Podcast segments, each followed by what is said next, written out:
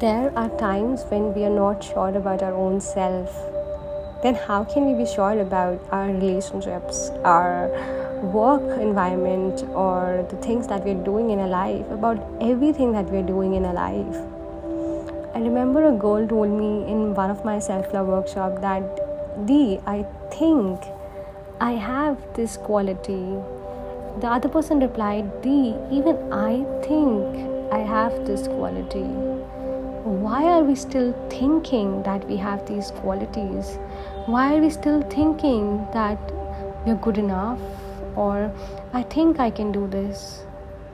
Just drop the think word from your life and just do it.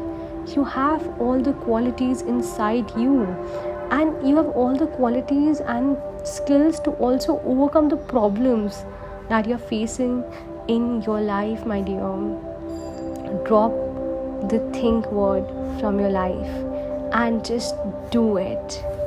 We waste half, half of our lives in actually thinking to do things thinking that we are good enough. It's time we drop the think word from our life. Hey self i love you